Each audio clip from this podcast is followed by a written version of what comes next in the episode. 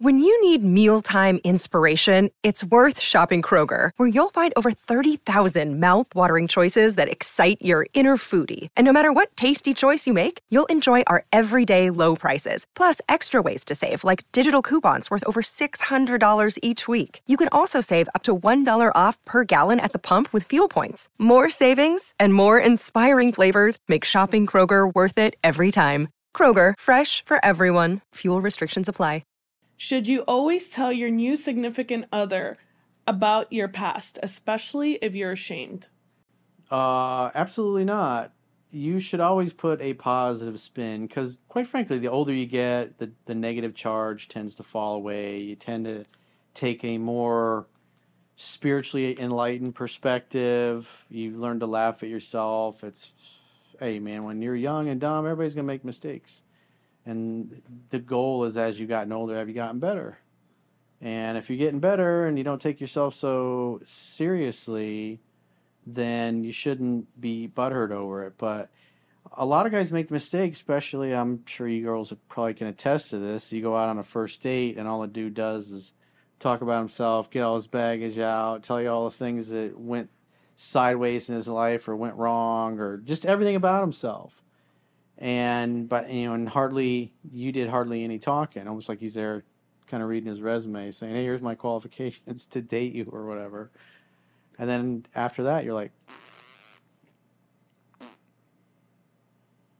"No, yeah, it's no just, dice, no it's second just, date." It's definitely just something that once you have a feel and you're comfortable for that per- to that person, you know.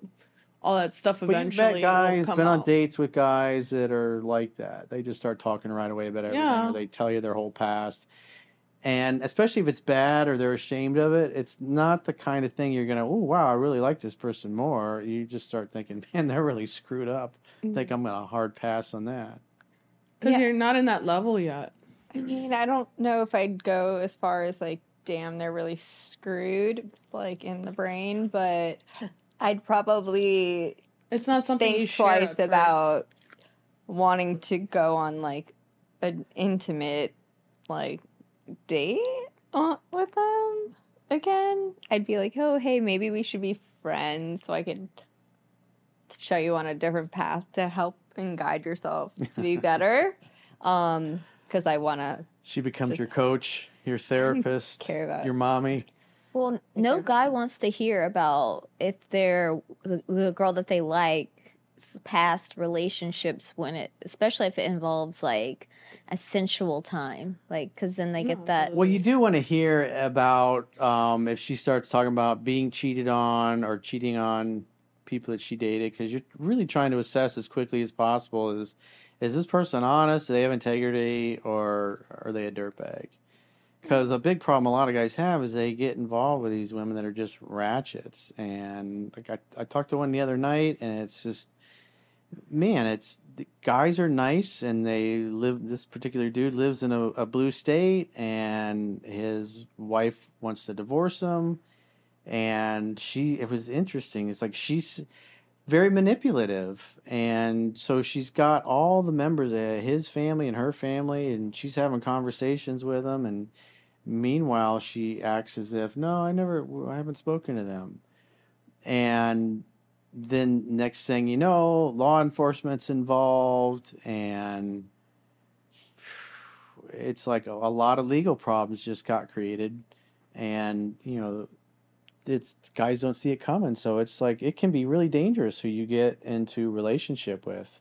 So you got to vet people properly. And a lot of guys project their fantasy and they ignore those kind of crazy red flags that come up. But I say a lot, it's like if you act like a bitch, women are going to treat you like a bitch. And if you're in a relationship with a bad, bad girl and, uh, and you act like a bitch, not only will she treat you like a bitch, but she will dominate you, use you, abuse you, toss you aside, use the law, use lawfare, sneak attacks, clean out your bank account, take all your money, and then di- tell you, serve you with divorce papers, and then pff, your cash is all gone because she took it and put it in her own accounts.